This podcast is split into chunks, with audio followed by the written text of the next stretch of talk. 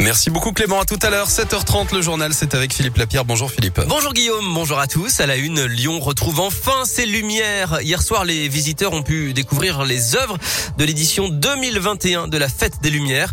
En se baladant en presqu'île, dans le Vieux-Lyon ou encore au parc de la Tête d'Or, le coup d'envoi a été donné place des Terreaux qui propose cette année un joli conte mexicain, une histoire qui a beaucoup plu aux enfants, mais pas que d'ailleurs.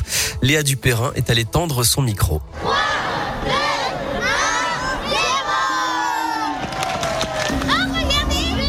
Un peu ce que tu vois? Moi je vois de l'herbe et le dieu qui est sur terre et des couleurs magnifiques. Ça te plaît? Oui.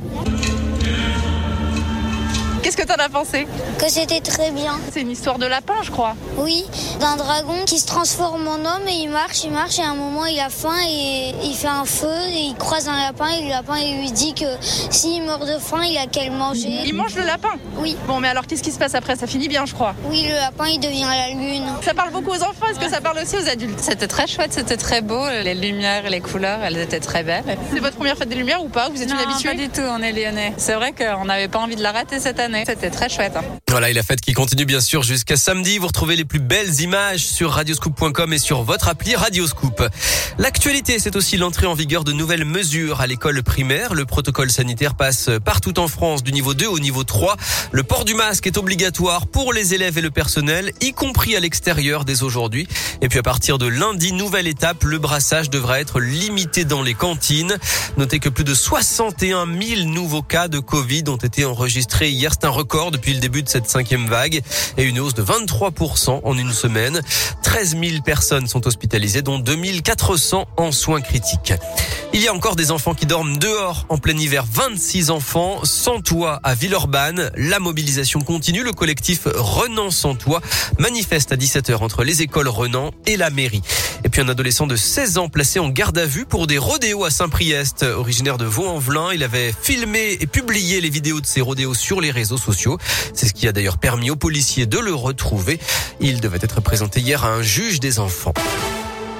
Des sanctions contre l'Olympique lyonnais. Un point ferme retiré au classement de la Ligue 1 et un match à rejouer à Lyon, mais à huis clos.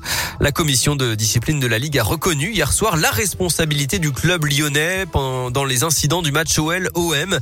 Dimitri Payet avait reçu une bouteille d'eau. Des sanctions prises négativement par les deux camps. L'Olympique de Marseille réclamait des sanctions plus sévères. L'Olympique lyonnais envisage de faire appel.